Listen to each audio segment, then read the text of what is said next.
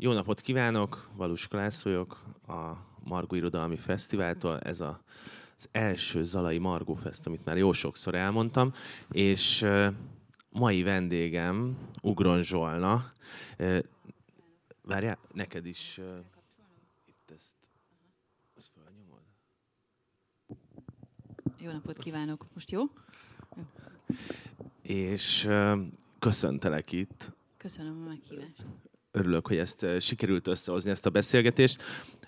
Zsolnáról sok mindent kell tudni, de most eh, számunkra a legfontosabb dolgok az az, hogy 2010-ben eh, jelent meg az Urilányok Erdélyben, amire bizonyos interjúkban úgy hivatkozol, hogy ott még nem is íróként gondoltál magadra, hanem az kiszaladt az a könyv, és aztán egy ilyen történelmi regény sorozatba kezdtél, foglalkoztál Szilágyi Erzsébettel, megjelent egy receptkönyv is, ami nem egy klasszikus receptkönyvet kell elképzelni, és én azért szerettem volna nagyon, hogy Zsolna ma a vendégünk legyen, mert Szentgyörgyvár történetének van egy, van egy érdekes része, amikor a Bátori család megkapja ezt a falut, vagyis ezt a, akkor még nem falu volt, hanem ezt a területet, és a mai beszélgetésben ehhez is el fogunk kanyarodni,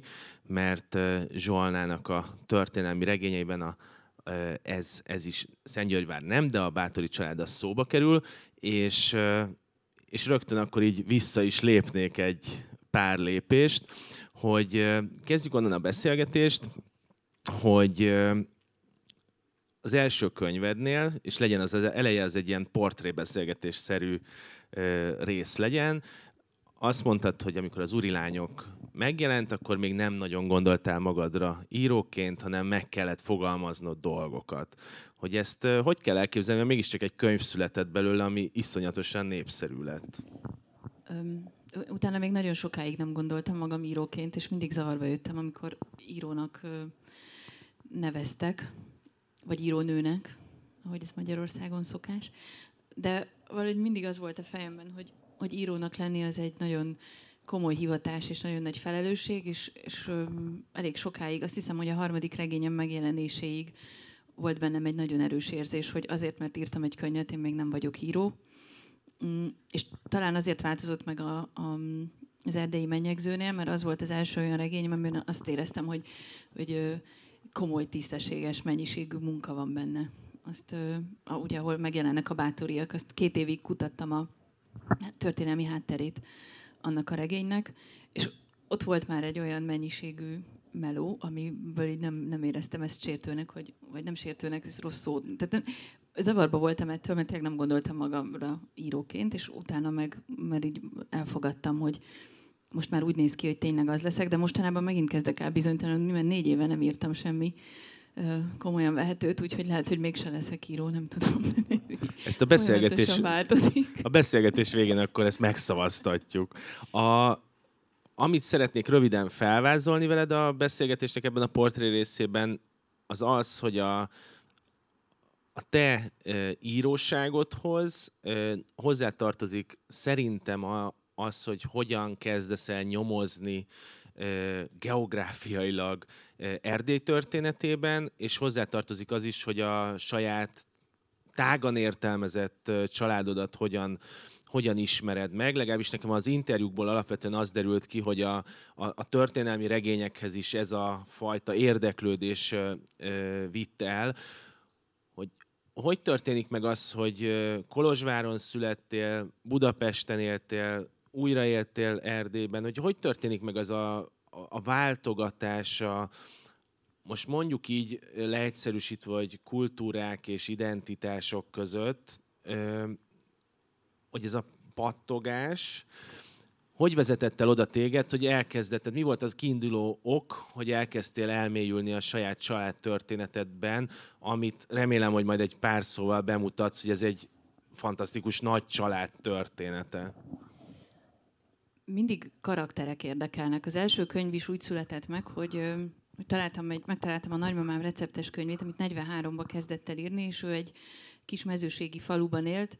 Ez Kolozsvár és Marosvásárhely között a világ vége, sártenger, még az ottaniak is így beszélnek róla, és ebben a receptes könyvben ilyen egészen elképesztő alapanyagok szerepeltek, mint a nem tudom, kapribogyó, meg nem tudom, szardella, meg rák, meg ilyenek, és elkezdett érdekelni, hogy kik lehettek ezek az emberek, akiknek ilyen volt ez a furcsa kontraszt az életükben. És azt gondolom, hogy az első könyvet leginkább azért írtam meg, mert ahogy így elkezdtem kérdezősködni így a tágabb családban, ilyen nagyon öm, nekem egy nagyon nagy tanulság volt azokkal a, az emberekkel, akik még mondjuk a két háború között éltek, vagy túlélték a második világháború utáni kisajátításokat, meg kitelepítéseket, és, és a nagy többségének, és most nem akarok nagyon idealizálni, de hogy a nagy többségének a humora az megmaradt, és sose volt egy ilyen nyavajgás, hogy jaj, milyen jó volt, milyen rossz lett, hanem ilyen elképesztő öniróniával szemlélték magukat, és az összes ilyen történet, a legsötétebb sztorikról is, ez mindig egy valahogy egy ilyen vicces anekdóta volt, ahogy így röhögtek magukon. És én valahogy ezt akartam megörökíteni a, az első regényemben, nem tudom, hogy mennyire sikerült, de, de ez volt a, a cél, és ott is a karakterek érdekeltek, és aztán a történelmi regényekhez is. Tehát a, a, a trilógia, amiből most már valószínűleg soha az életben nem lesz trilógia, és megmarad az Ezt első kimondhatjuk két itt a hát színpadon? Nem, de azért nem tudom, tehát nem úgy állnak a csillagok. Um, tehát ott is uh, Bátori Anna karaktere kezdett el engem iszonyatosan érdekelni. Őt ugye ismerjük uh, Moritz Erdély trilógiájából, meg Makkai Sándor regényéből, és mindkét férfinál egy ilyen, egy ilyen csábító, ördögi, bűbájos, rossz életű nő, és engem elkezdett érdekelni, hogy ki ez a csaj, és ahogy elkezdtem utána menni, hogy mik a történelmi adatok vagy tények róla, gyakorlatilag alig találtam valamit. És úgy kicsit ugye az ő nevében így kikértem magamnak, hogy miért van ilyen, ilyen rossz fényben feltüntetve. És akkor én írtam magamnak egy másik Bátori Annát. Így lett a, a, ez a két regény. Aztán elkezdett nagyon érdekelni a sorsat. A Bátori Anna egy, most átkanyarodhatunk a bátoriakra is, tehát a bátoriak ugye a nem tudom, most nem, nem készültem annyira, hogy ezt most így fejből mondjam, de egy 13-14. századtól ők ilyen elképesztően menők. Tehát, hogy az Árpádház kihalása után 14. századtól ők így a legnagyobb rock and roll közelstáv volt. Tehát a leggazdagabbak, a leghatalmasabbak, mindent, mindent tudnak. És a Bátori Anna ebbe a családba születik, egy elképesztő kivételezett helyzetbe, de közben a személyes sorsa meg nagyon tragikus, mert az anyja meghal szülés közben, aztán az édesapját is elveszti, és így rugdossák egyik várból a másikba, itt-ott tengődve felnő. És amikor 15 éves, akkor a bátyjából Erdély fejedelme lesz, tehát még egy még kivételezettebb helyzetbe kerül, és még inkább a reflektorfénybe. 22 éves korára már özvegy, és utána iszonyatosan mélyre zuhan, amikor Betlen Gábor került trónra Erdélyben. Boszorkánypereket indítanak ellene, mindenit elveszik, bebörtönzik, megkínozzák, agyonverik. Tehát, hogy egy ilyen nagyon hullámzó sors. És engem nagyon izgatott, hogy mi történik egy, egy nővel, hogy, hogy hogyan alakul ki egy személyiség. És hát ez nyilván nem egy tudás, amit én leírtam, hanem az én verzióm arra, hogy milyen lehetett Bátori Anna amikor leírod, hogy milyen bátori Anna, akkor mennyire van benne az, ezekben a kérdésfeltevésekben az, hogy az, amikor írod a könyvet, akkor a saját életedben milyen kérdések foglalkoztatnak téged? Én szerintem ezt nem lehet megúszni. Én nem hiszem, hogy bármelyik író megúszta azt, hogy áttételesen a saját életét valamilyen módon beleírja a könyveibe. Az ilyen más történelmi korokban játszódó regényeknél ez még izgalmasabb, hogy az ember megpróbál olyan fejjel gondolkodni, hogy mondjuk a tizen 6.-7. században gondolkodtak az emberek, ami nem megy. Tehát, hogy az megléphetetlen. De próbálod valahogy így mégis a, menni a karakterrel, és nem magadat írni, de szerintem úgyis beleírod magadat. Bátori Annát én nagyon távol tartottam magam tudatosan, egy csomó karaktert sokkal közelebb engedtem, de tudtam, hogy lesz egy rész, ahol meg kell, meg kell írnom, hogy hogy kínozták meg, és ettől rettegtem, és ezért nem ilyen, tényleg ilyen távolságtartással kezeltem, miközben írtam de a, hogy mennyire beleírja magát az ember, nem tudom, hogy másoknál hogy van, nekem az többször volt, hogy a, a nagyon közeli barátaim lebuktattak. Tehát nem is tudtam, hogy megírtam egy helyzetet az életemből, és a, a legjobb barátnő mondta, hogy jé, nem is tudtam, hogy, hogy, hogy de ezt tényleg így élted meg, milyen fura, és amikor ezt mondta, akkor esetleg, hogy basszus, tényleg azt írtam meg, csak nem is vettem észre. Úgyhogy én szerintem minden karakterbe bele, de Eszterházi Miklósba ugyanúgy beleírom magam, mint Bátori Annába, vagy nem tudom, a lóba, ahol az, tehát hogy mindenhol meg hát lopkodunk, szóval az, az az író, aki nem vallja be, hogy lop, az nem mond igazat szerintem. Tehát, hogy a, színészeknél van ez a karakterlás, szerintem ez íróknál is van. Tehát most így ültem a, a Závada Péter verses koncertjén, és, és ott is három dolog eszembe jutott, amit tudom, hogy bele fogok írni valamibe. Tehát, hogy nem a szövegéből szeretném leszögezni, hanem a szituációból, de... Egy kicsit a Bátori családot olyan szempontból mutasd már be kérlek, hogy azok a történetek, amiket ismerhetünk, ugye van az úgynevezett történelem, amire úgy gondolunk, hogy azok adatok, általában akciók, meg jogi csűrés csavarások, meg vad magánéleti dolgoknak az összessége. Ezt nevezzük mondjuk most történelemnek az egyszerűség kedvéért. De hogy a történelmet azért alapvetően a szélesebb közönség az irodalmon keresztül ismeri meg, sőt éli át. És ez egy zárójel, de mondjuk a mindenki által ismert trónok harcában is óriás szövegek születtek arról, hogy azt milyen különböző történelmi eseményekből gyúrta az a George R. R. Martin össze. Neked azt előbb mondtad, hogy nagyon kevés valódi adat van.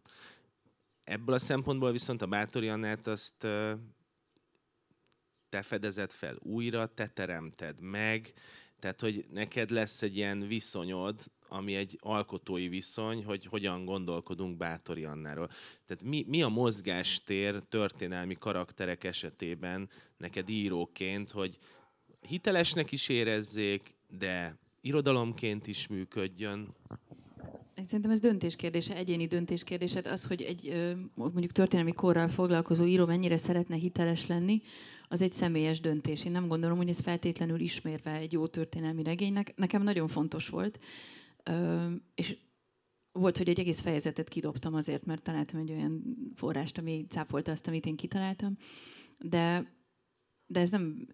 Én szerintem nekem ez mankó volt. Tehát, hogy nekem sokkal könnyebb úgy regényt írni, hogy megvannak a sarokkövek, és közé építem a falat. De nem gondolom azt, hogy azoknak feltétlenül ott kell lenniük. Ráadásul minden tudásunk, történelmi tudásunk, az folyamatosan változik. Történészek közben kutatnak.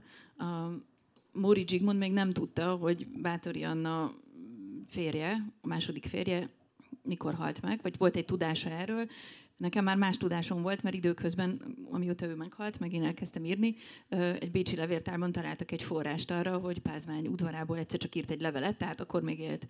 Tehát, hogy nem, nagyon nehéz ezt a hitelességet bárkin szerintem számon kérni. A legjobb példa erre Bátori Erzsébet, akit mindenki ismer, akiről úgy gondolkodtunk évekig, hogy cselédlányok kínzója, meggyilkolója, és erre vannak periratok, jegyzőkönyvek, és ugye a legújabb történészi kutatások kiderítették, hogy hogy hát egy fenét, hanem csak annyi történt, hogy a, a mert minden tanúvallomás három eredetire vezethető vissza. Annyi történt, hogy amikor meghalt a férje a Fekete Bég, Nádasdi Ferenc, akkor volt egy birtokösszeírás, és kiderült, hogy Bátori Erzsébet gazdagabb, mint, a, mint az osztrák császár magyar királyként, nagyobb birtokai vannak, és, és az is kiderült, hogy viszonylag rendesen lopott tőle három intéző, akik érezték, hogy forrósodik a lábuk alatt a talaj, és gyorsan megvádolták valamivel. És gyakorlatilag ez lett a, ez lett a veszte de a kortársai most már azt gondoljuk, hogy nem gondolták róla, hogy boszorkány, mert akkor nem élhetett volna mondjuk egy helyen az unokáival, tehát vannak ilyen újabb bizonyítékok, de ezt csak azért mesélem el, hogy, hogy az, hogy, hogy, hogy hogyan nézünk a történelemre, az, az folyamatosan változik. Tehát Mátyás királyról nem tudjuk, hogy milyen volt, azt tudjuk, hogy Bonfini hogy írta le. De ha arra gondolsz, hogy mondjuk ma milyen viták vannak arról, hogy egy tüntetésen hányan voltak, miközben drónok vannak, meg kamerák, meg minden, és még akkor hogy mondhatnánk viszonylag stabil tényeket, egy, nem tudom, több száz évvel ezelőtt történt dologról. Tehát kevés olyan dolog van, ami, amit tudunk, hogy mikor, hogy történt. Ez, hogy a történelem fikció ilyen értelemben, ez téged így különösen izgat? Tehát, hogy, hogy tényleg sokféleképpen el lehet mesélni olyan dolgokat, amik benne vannak a történelemkönyvben, és valójában mondjuk aki a történelmi oktatásban részt vesz, az nagyon hasonlóan tanul meg tény, tényeket, de mégis tök más, hogy lehet elmesélni. Abszolút, főleg a mm, bizonyos szempontokból. Tehát a például abból a szempontból, hogy mondjuk hogyan tanulunk a nőkről a történelem során, vagy hogyan nem tanulunk a nőkről, tehát hogyan vannak ilyen elsatírozva, ott fel Hát eleve nincsenek benne a történelemben a Igen, nők de nagyon. benne vannak, tehát a, most a, pro, tehát, tehát, tehát, ha szentek, vagy ha ennek az ellenkezői, akkor igen. Vagy hogyha szülnek valakit, aki fontos, vagy hozzámennek valakihez, aki fontos, akkor benne vannak. De egy csomó olyan nő, aki egyébként nem tudom, iskolákat alapít, meg nyomdákat alapít róluk, nem tanulunk soha, akkor tanulunk róluk, hogyha a férfiak. És tehát az, amit mondtál, hogy a történelem tudásunk irodalmi, ez, ez nyilván így van, és, és szerintem ebben, most nem a felelősség szót akarom mondani, de nekem az jól esik, hogyha lehet formálni ezt a történelem tudatot, mondjuk pont ebből a szempontból, hogy hello, ott voltak nők is. Ezen egy kicsit tovább lépve a Bátori családnál, hogy a Wikipédián az olvasható Szentgyörgyváról a történelem címszó alatt, hogy 1479-ben első Mátyás király ajándékozta a Bátori családnak.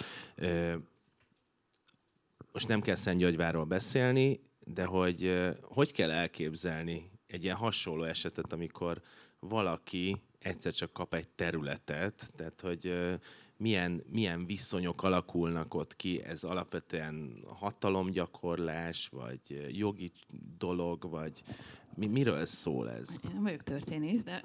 Ne, csak úgy általában... De úgy általában vagy... nyilván az van, hogy harcol, lojális, mm, szükség van rá, szükség van a hadseregére, valahogy oda kell kötni az aktuális mm, koronához, tehát vagy jutalomképpen kapja, vagy megelőlegezve, vagy nem tudom, tehát hogy nyilván ez mindig valamiféle hatalomgyakorlási technikához kötődik, és hogyha megkapja, akkor attól függ, hogy a történelem melyik pontján különböző jogosítványai vannak erre amiről például nem szól a történelem, ezekről nagyjából szól, hogy megvívta, elfoglalta, nem tudom, egy csomóan, például az Eszterháziak, akiről én írok, Eszterházi Miklós, ő az első, aki így felemeli az Eszterháziakat. Eszterházi Miklós egyszerűen annyit csinált, hogy mind a kétszer irgalmatlanul jól nősült, mind a kétszer nagyon gazdag özvegyeket vett el, ö, olyannyira, hogy a, az első felesége ö, volt férjének, tehát a halott férjének az érdemeire hivatkozva kéri magának a grófi címet, ami így a császártól, amit meg is kap.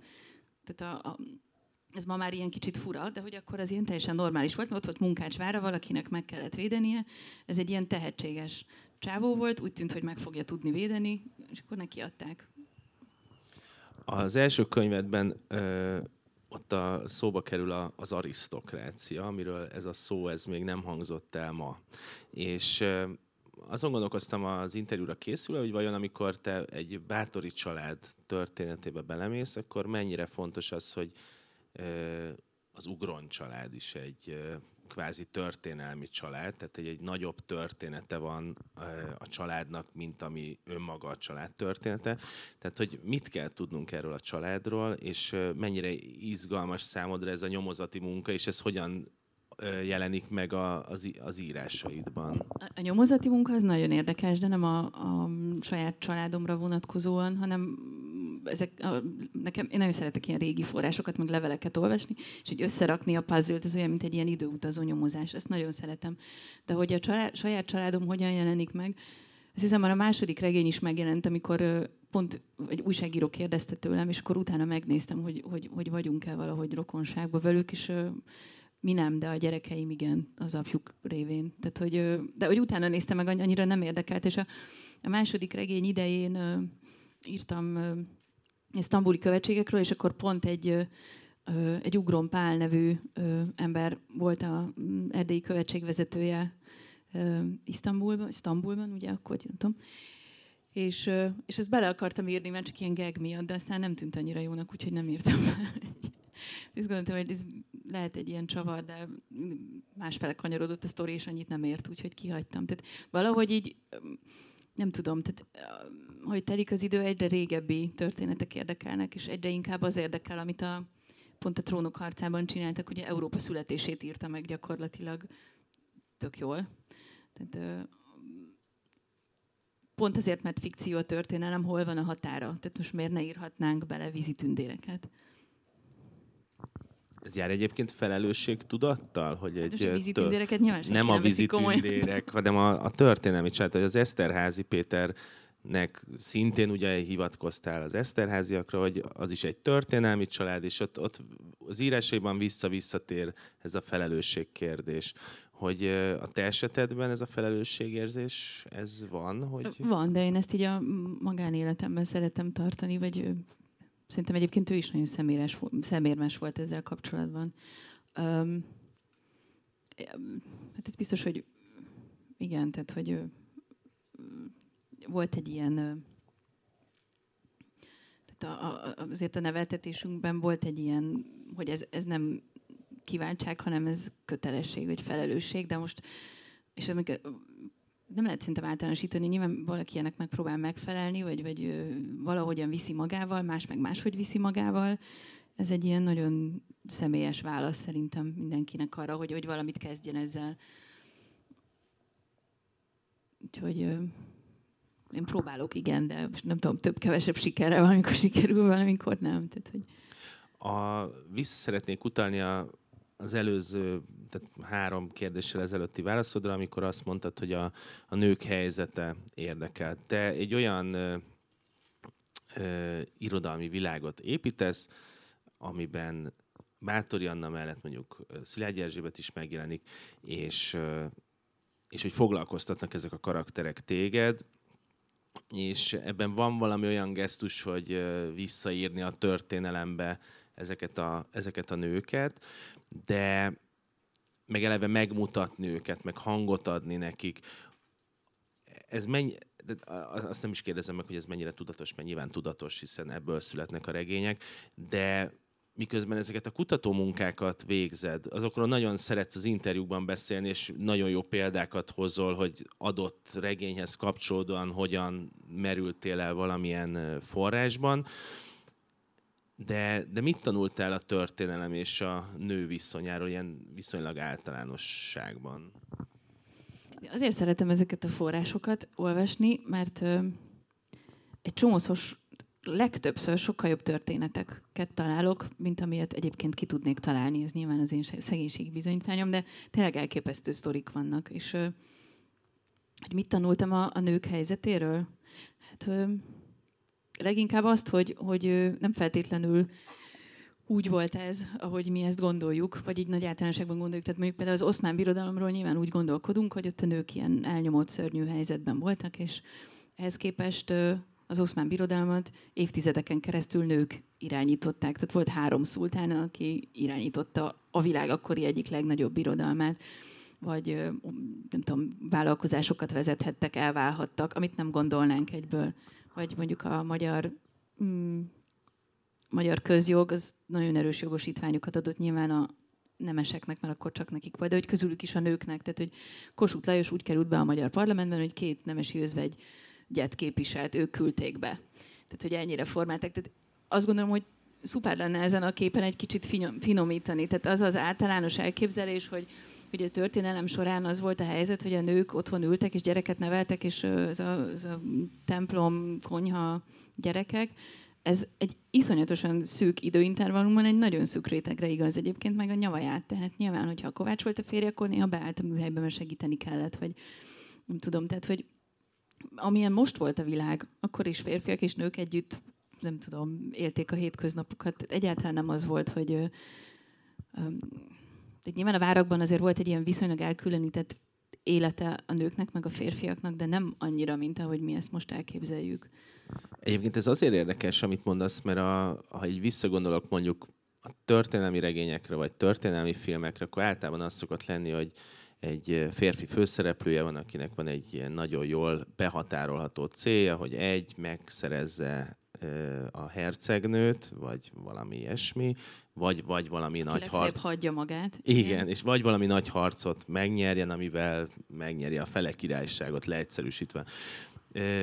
Az, amit te mondasz, az az úgynevezett, nevezzük így, hogy történelmi valóság, tehát hogy milyen volt az élet, viszont ehhez képest a történelem, és utalva megint arra, hogy ez is csak egy fikció, mégiscsak úgy van elbeszélve, mint hogyha ez a férfiaknak a történelme lenne. Hát jó, de most gondold el, hogyha mondjuk hadjáratok vannak, 150 éven keresztül, sőt, tovább hadjáratok vannak, férfiak elmennek harcolni, nem tudom, három évre, vagy két évre, vagy másfél évre, valakinek aratnia kell, meg születelnie kell. Meg... De ezeket a történeteket nem mesélik el? Hát ezek kevésbé mesélik el, igen.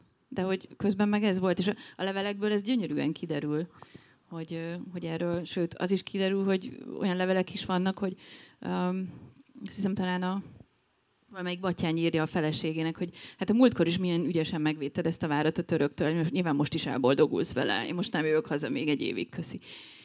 Mert nem tudok. Tehát, hogy ezek, igen, ezek valóban nem jelennek meg, és szerintem klassz lenne, hogyha megjelennének. Vagy én ezen, erre törekszem, nekem sem mindig sikerül.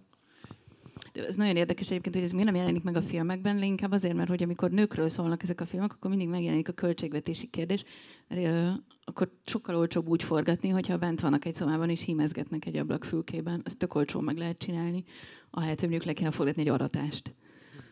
Egyébként ez, amit mondasz, az azért is izgalmas, mert a néhány éve ö, olvastam egy cikket arról, hogy az amerikai filmgyártásban egy ilyen fordulat következett be, amiben elkezdtek a hollywoodi stúdiók nőkre osztani főszerepeket.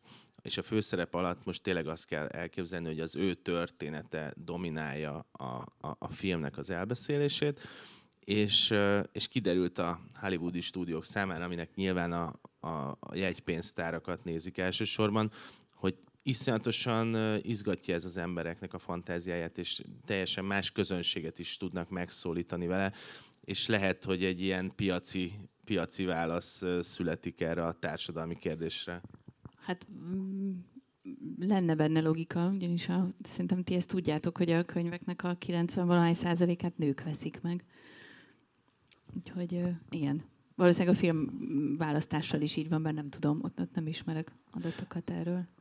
A, amikor női karakterekkel kezdesz el foglalkozni, mondjuk akár Szilágyi Erzsébettel, akár Bátori Annával, akkor mik az első lépések? Tehát, hogy honnan indulsz el a megismerés, a nyomozás során, hogy a, a végeredménye majd az legyen, hogy kinyomtatnak egy könyvet, és azt a kezedbe veszed?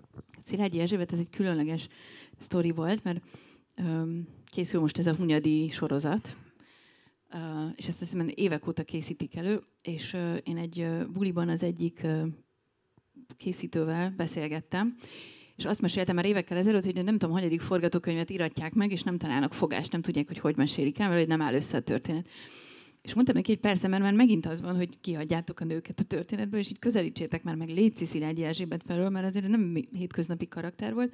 És így, á, ugyan már, hagy, hagyjuk ezt, ott Hunyadi a hős, nyilván róla kell szólni a film. És olyan mérges lettem, hogy hazamentem, és elkezdtem írni ezt a kis regényt. Tehát tényleg annyira felhúzott, hogy... Emiatt a sorozat miatt? Vagy nem ez a sorozat, sorozat a beszélgetés lesz. húzott fel, hogy ugyan már, ja. hát Hunyadi a hős, a fős az mindig férfi, és olyan ideges lettem, hogy, hogy hazamentem, és elkezdtem írni, mert tehát, hogy Szilágyi Erzsébetnél, amit szintén megint nem mesélnek el soha, tehát nyilván majd ebből is lesz egy ilyen szép szerelmi történet, de hogy közben ott van Szilágyi Erzsébet, és azt gondold el, hogy meghal a férje Nándor Fehérvár után. A hunyadiak birtok az fél országnyi. Minden történelmi logika szerint ennek darabokra kéne esnie, és jönnek az ilyen-olyan erős pasik, és elviszik. Ez a nő, ez kézben tartja ezt a birodalmat, rablóvezérekkel szövetkezik, felégeti Nagyszebent, az egyik fiát, miközben lefejezik a fiát, és ugyanaz a király fogva tartja a kisebbik fiát, először ír egy ilyen lágyabb levelet, hogy jó, hát azért jó lenne, ha elengednétek, nem tudom, de a második levele az olyan, hogy figyelj, menjetek a francba, engem nem érdekel.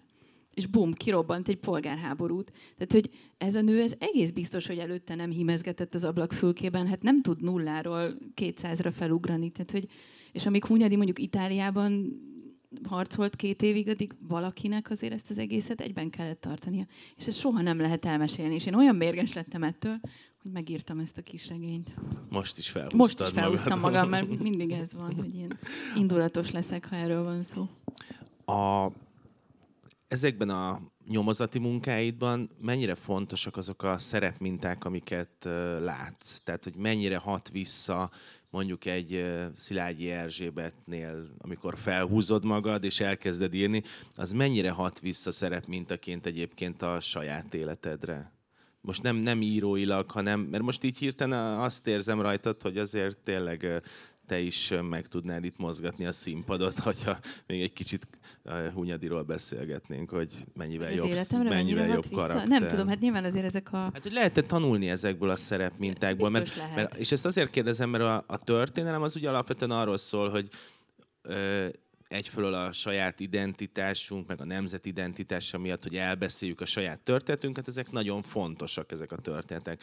Viszont, viszont azért is beszélik el ezeket, hogy tanuljunk belőlük, és hagyományokat, meg mintákat adjanak át. Most, hogyha ilyen női szereplők nem jelennek meg a történelem nagy elbeszélésében, akkor ezek a szerepminták se jelennek meg. Hát ezért ilyen egy az egybe lefordítható tanulságok szerintem nincsenek, mert annyit változott az élet. Tehát teljesen más, hogy gondoltak akkor a, nem tudom, mindenre, a halára, sokkal kevesebb volt a, ugye, a várható élet, vagy alacsonyabb volt a várható élettartam, az emberek sokkal gyorsabban kellett, hogy éljenek, mert korábban meghaltak. És ö, szerintem mi most már egy egészen más világban élünk. Hát kihalna meg ma már az élveiért, és nem kell visszamenni Szilágyi Erzsébetért, csak a 48-as forradalomért. Hát, hogy 56-ig menjünk vissza. Tehát hol van az már, hogy és egyébként ez nyilván jó, tehát én nem sírom ezt vissza, hogy emberek most elveikért meghalljanak, tehát nem gondolom, hogy ez feltétlenül egy tanulság lenne, csak azt akarom ezzel mondani, hogy nincs szerintem egy az egy belefordítható ö, tanulsága ezeknek, de hát nyilván azért valamilyen ilyen öm, átvitt értelme erő... vett tanulsága nyilván van. De, de erős nőket, erős nőkről beszélsz. Tehát erős tört... nők ma is vannak. Igen, csak hogy azért izgat ez a kérdés engem zárójel férfiként, mert hogy mert hogy ezeket az erős női karaktereket én sem nagyon ismerem az irodalomban.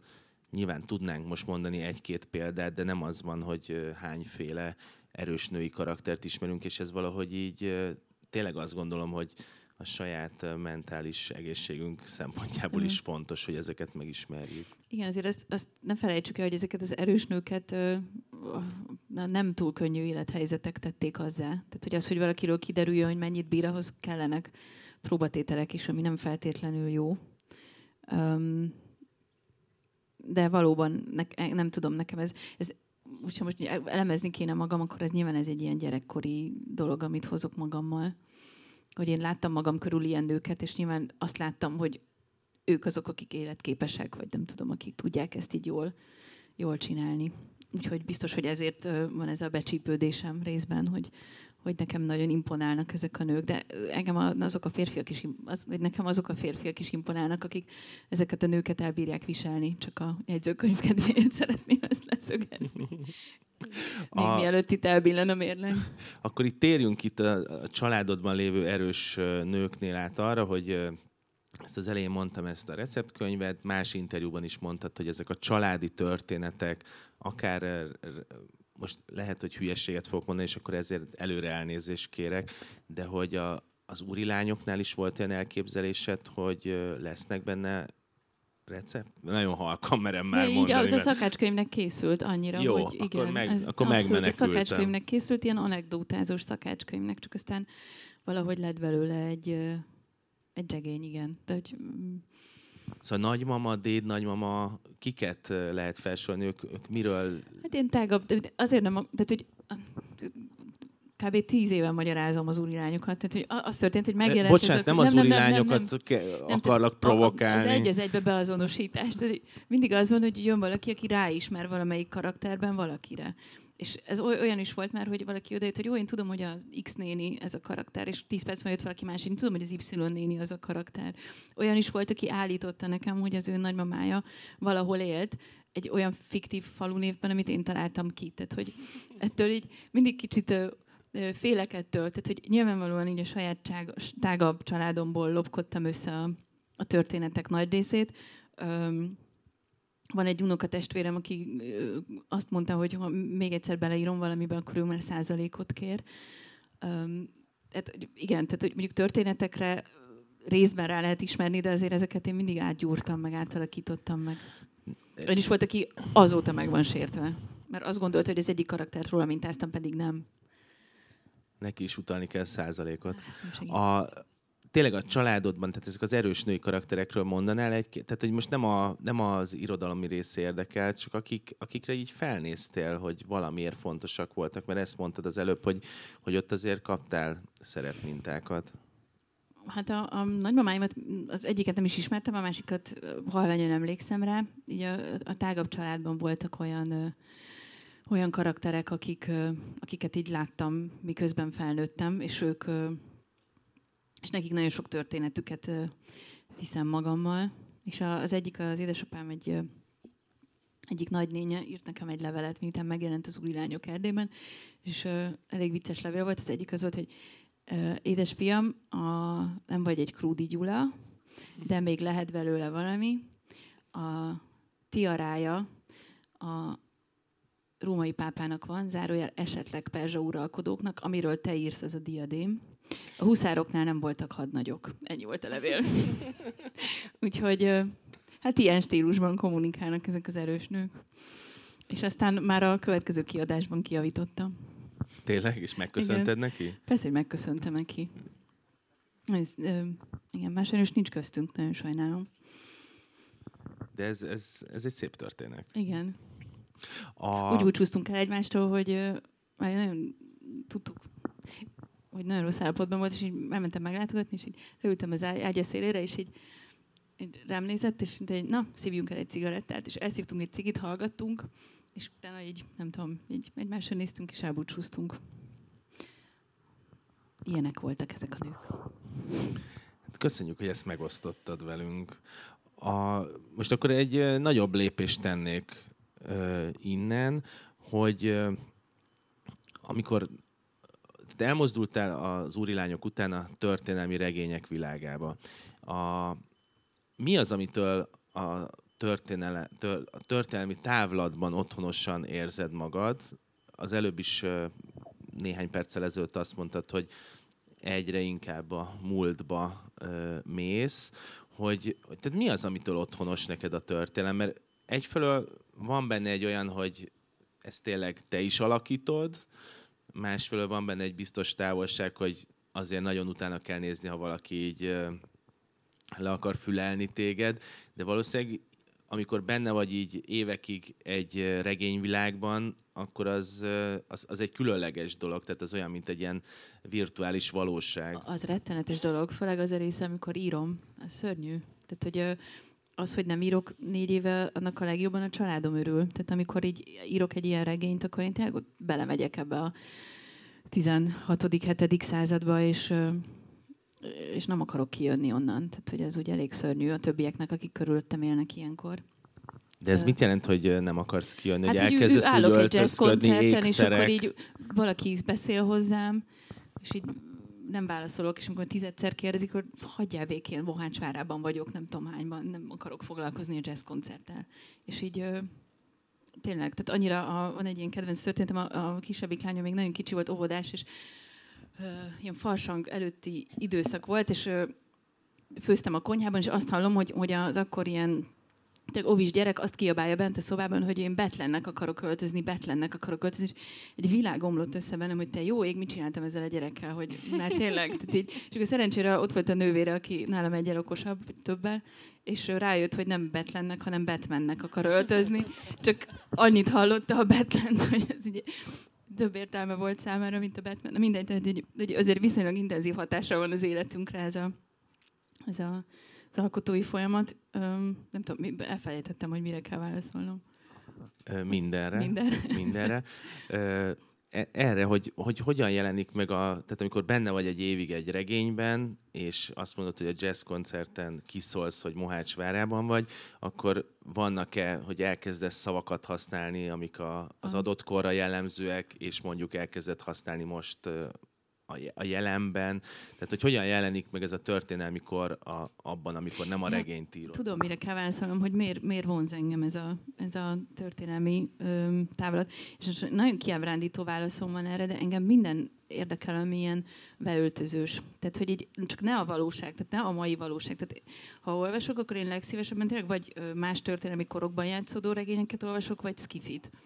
Vagy mostanában még néha fentezit is. Tehát, hogyha ha valami úgy tud mesélni a mi világunkról, hogy nem a mi világunkban játszódik, az nekem mindig kényelmesebb, de um, volt olyan regényem, amiben én azt gondoltam, hogy nagyon határozottan véleményt nyilvánítok például politikailag, úgyhogy becsomagoltam, senki nem vette észre rajtam kívül, tehát nyilván nem sikerült jól ez a kísérlet, de nekem ezzel csak azt akarom mondani, hogy nekem sokkal könnyebb egy ilyen elvonatkoztatott díszletben mesélni arról, ami foglalkoztat, vagy ami, ami, amit megélek. Sokkal könnyebb így feldolgozni. Tehát mondom, skifiben is könnyebb lenne, mint egy... Most azért gyűröm magam, és próbálok ilyen kortás, jelenben játszódó rövid írásokat írni és novellákat, nagyon nehezen megy. De azért Mi a nehéz abban? Nem tudom, hogy túl közvet, túl, túl közel van. Mm. Túl, talán túl egyértelmű, nem tudom. De majd, ha kész vagyok vele, elmondom, addig hát rájövök. Akkor, hogyha már erről beszélsz, akkor valamit megosztasz abból, hogy mi az, ami íróilag mostában foglalkoztat téged? a határidő. Csak, csak azért, mert hogy a, ugye a beszélgetés egy pontján, mert eltemettük a trilógia befejező igen, kötetét. De, ó, ez nem, igen, nem tudom. Tehát, hogy az ilyen... Akik engem jól ismernek, ők mondják, hogy ebből már nem lesz semmi, de én még nem engedtem el teljesen. Lehet, hogy egyszerre sokáig élek, lehet, hogy lesz. Um, hát, hogy íróilag foglalkoztat, leginkább az foglalkoztat íróilag, hogy tudja írni. Ez most egy Mármint, hogy legyen időd. Is, de azért ez is egy mentség, mert nyilván tehát, hogyha nagyon akar az ember, akkor, akkor tud.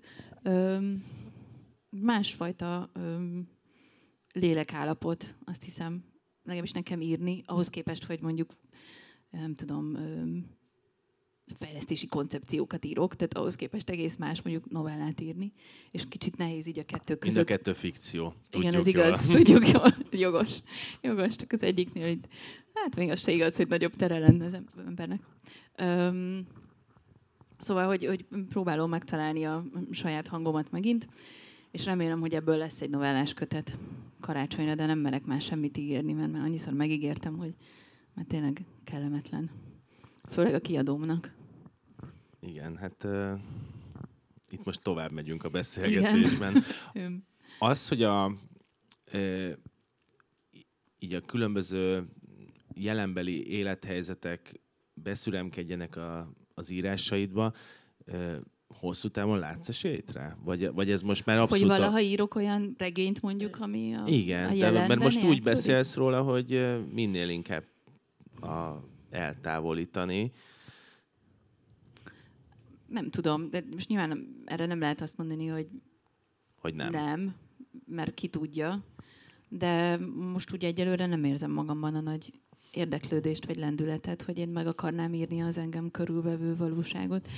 Azt gondolom, hogy, hogy talán, ha sokáig élek, akkor majd lesz egy olyan pont, amikor megírom az elmúlt tíz évet. De hát ha... Tényleg? Egy 2010 valamikor. 20-ig? Igen, talán, ha. Nem tudom.